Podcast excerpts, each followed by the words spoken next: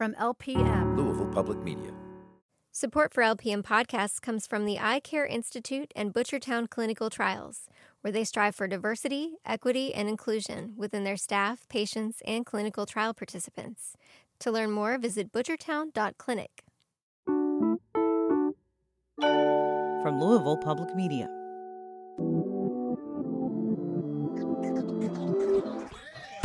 If you get a job working for the state, you might have to have anti harassment training, or you might not. If you're accused of harassment on the job, you might be sent to the training then. If you do it again, you might be sent back to have the same training that obviously didn't work before. Why do you think it's going to be more effective the second time through? If you're a political appointee, your training starts with a message from Governor Matt Bevin. If your mother wouldn't approve of it, don't do it. It's kind of that simple. It's not that complicated. It's obviously not that simple. And when we kind of push it aside or trivialize it like that, like, oh, it's simple, you should know what to do or what not to do. Obviously, people don't. Right, and it's not accounting for the stories where people come forward and they're like, hey, I was made to feel uncomfortable or targeted because of this. And it's like, oops, falls outside the legal definition of harassment. WFPL's Ashley Stevens has been looking into how the state handles harassment among its employees. She joins us to talk about what she found today on Recut. I'm Jonese Franklin. I guess it was last November, Kentucky Center for Investigative Reporting, they enlisted the help of all the WFPL journalists to request all the sexual harassment complaints from the different state agencies for the past five years. And one of the things that I found as I started going through these were these certificates from anti harassment training. They were like little certificates in people's personnel files if they had been uh, offenders, essentially, if they had harassed people. So they were sent back to anti harassment training, and some people had two or three of these certificates. So I was just curious what was happening here, what the curriculum was like, because it was one of those things that it was pretty common to see in the outcome of a harassment complaint that somebody would be sent to anti harassment training, which is put on by the personnel cabinet. So I did an open records request and I was like, hey, could I could I get a look at your curriculum? What are people going through? What are they teaching? And um, I was curious, as we are sort of in the midst of the Me Too movement right now, there's been a lot of discussion about what works when it comes to preventing sexual harassment, what doesn't work, and I just wanted to see what experts thought about the training that the personnel cabinet puts on for state employees and whether it was sort of up to snuff, if you will. So that's that's essentially what the story is about. Okay. What did you find out? One of the things I think from the top that people need to, to know is that there are a lot of inconsistencies about who takes this training and when, from agency to agency, about what people call sexual harassment, how people respond to it, um, the, the different punishments for offenders, if you will. Um, so the personnel cabinet they provide training, they provide resources, but um, they have a an agreed upon. This is a legal definition of what harassment is. Um, this is our policy on it with with regards to you you can't retaliate against people. So there are some consistencies, but by and large, there are a lot of consistent um, inconsistencies. Um, I received this lesson guide and I was like, cool. So, how often do people take this or when are they required to take it? And he's like, um, he being Chris Johnson, who is the executive director of the personnel cabinet, he's like, oh, well, it depends. There's no uniform standard timeline for uh, employees to, to take this course necessarily. We're working with about 30,000 employees and, and a number of different cabinets and state agencies. And so, whether or not this training is mandatory varies based on state agency. Some agencies mandate this on a biannual basis every two years, some mandate it uh, annually. There are others uh, who uh, have an employee, a new employee, within uh, the first 60 days uh, of becoming a uh, an employee with the Commonwealth. They're required to take the, the training, but may not be required to take that again. I will say every employee, uh, anybody who is in a supervisory capacity, is required uh, to take the course uh, without question. So, what's the training like? Sure. So, I actually have the lesson guide right here, and I was going to flip through a couple things with you. And so, it's a general, really broad curriculum. It covers things like racism, sexism, religious discrimination, ableism, ageism. What we're looking at are it's a, a slideshow. Um, they make it very apparent. They they actually have a, a slide that pops up multiple times that says harassment. It's not just about sex anymore. So this is on a number of slides. So we're, we're taking a real broad view here. Um, so Trying to squeeze in a lot of different we're- we're s- subject matters. Yes, and it's a it's a three hour training. Um, so introduction, you establish rapport, you welcome participants, you introduce yourself, and um, here are the basic learning objectives. So. Um, during this workshop, we're going to define harassment. We're going to take a look at the Personnel Cabinet's policy statement on harassment prevention. We're going to define unwelcome conduct, a hostile environment, agency liability. There's a lot spent on how much money it costs various agencies when harassment occurs, retaliation, and complaint filing options. So, you know, it's kind of it's it's just the facts, I guess is the best way to put it. And then there is a 27 minute minute video. It's called um, it's about respect, defining harassment in a diverse workplace. And I think the last time it was updated was probably 1994. This is the the training, so Ari, hey, hold up a minute. Yeah? I've got a little bit of an HR emergency happening here. Can you ask everyone to start looking through the packets I left in the Western Conference Room? I'll be there in 10 or 15. The Western Conference Room? Second floor. Remember? We recently painted all the conference rooms to reflect the company's diversity. Each room has a theme. Oh, yeah, the Western Room. We've been pretty busy down in shipping lately. I bet. Listen, I'll be there soon. Thanks. Okay. This is the training that state employees receive. correct. Most state employees. Most state employees. What I think is interesting, though, is that records show the records that were requested by the Center for Investigative Reporting that there were 250 formal sexual harassment complaints over the last five years. And this is a number that experts agree probably is only a portion of the actual incidents that have occurred. And we're seeing this more and more again as the, the, the Me Too movement has, has come along and made people rethink okay, what does a harassment free workplace look like? So that's where I wanted to push the story a little a little bit further, not just like, oh, the curriculum's kind of broad or bare bones. It's it's how does it measure up to what we know about what works and what doesn't work when it comes to sexual harassment training.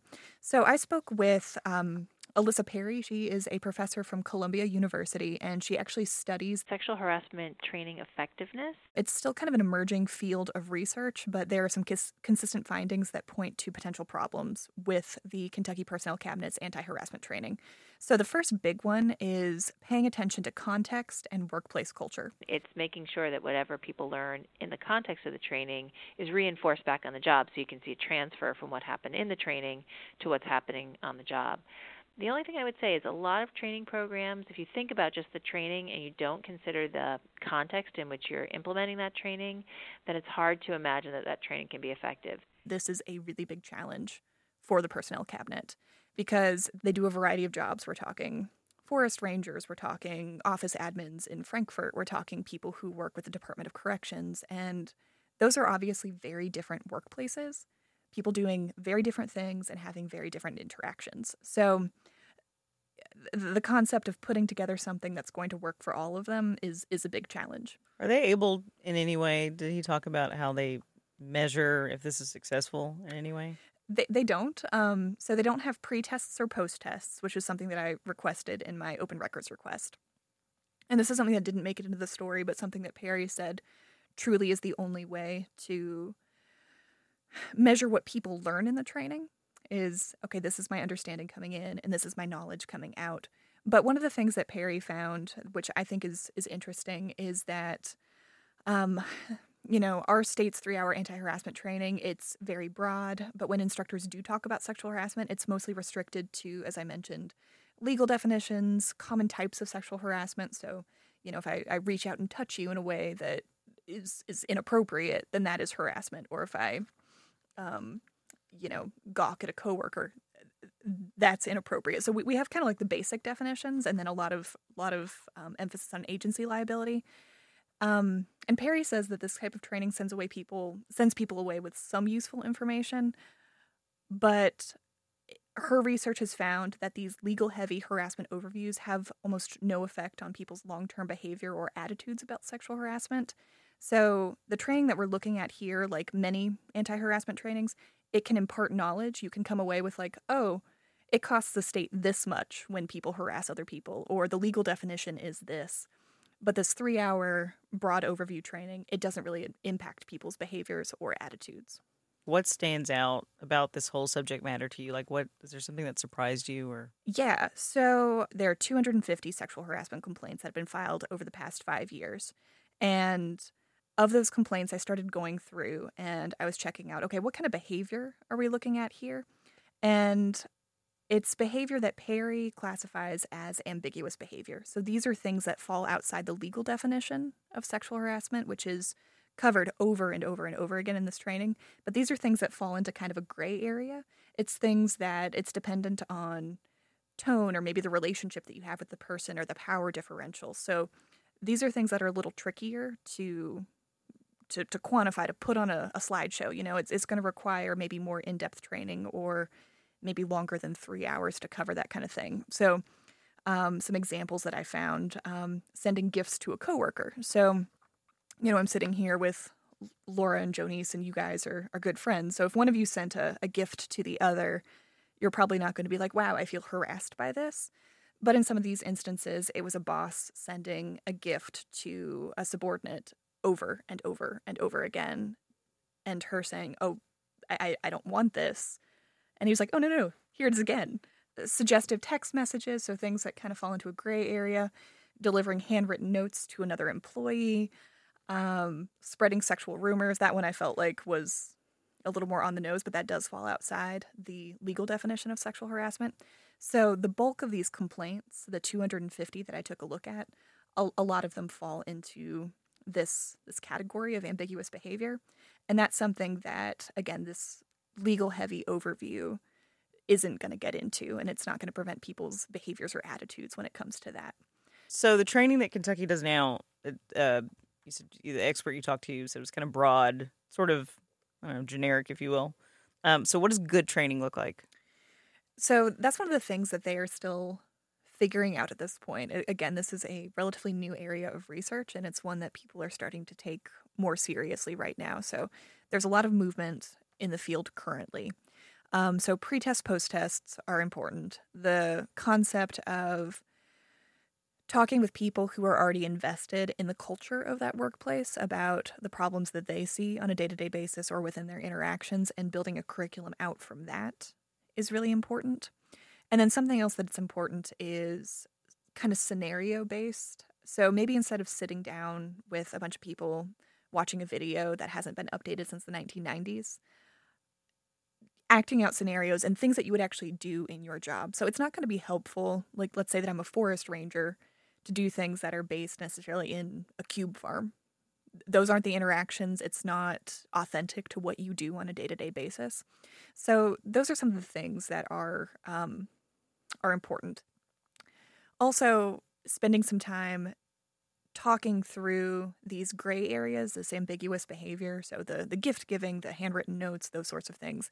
Um, those are some of the things that Perry mentioned in putting together a good curriculum would be important. But again, it's it's really based on the culture that's already present in the workplace. Um, so looking forward, though, the personnel cabinet is is looking to make some changes, which is something that I do want to want to stress. So in December 2017, so this is December of last year, they organized a course focused on educating the state's political appointees about sexual harassment. And it begins with a video of Governor Matt Bevin, and in it, he tells viewers if your mother wouldn't approve of it, don't do it. It's really that simple. He also says that there is an ancient Chinese proverb which he quotes in the video. The fish rots from the head down. The opposite is true as well.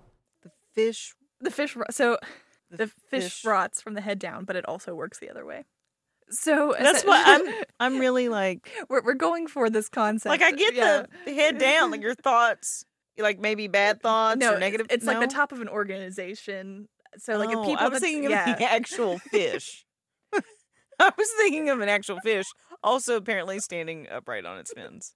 I just want I want that on the record. what I think we were going for is that within each department, it's the attitudes of the people at the top. So you need to take sexual harassment seriously, but it also works the other way. So people from the bottom need to take sex- everybody needs to take sexual harassment seriously. Is the gist of that? I got it. Yeah, now it makes sense. When I took the fish out of it, um, now I get it.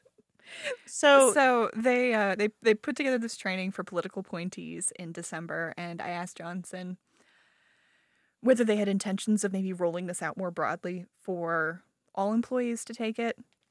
And he said that they were exploring options and they've already given the course to other state agencies, though this was only on an as requested basis. And he didn't have numbers of how many agencies had requested that. So that's, that's kind of where we're at right now.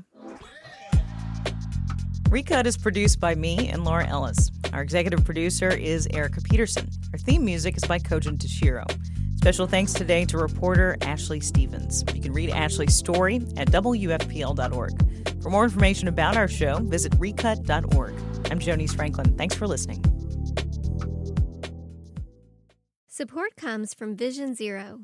On foot or behind the wheel, safety is a shared responsibility and Vision Zero Louisville believes zero roadway fatalities is the only acceptable amount. Their mission is to create safe roads by design, engineering solutions, and education. More information at visionzerolouisville.org.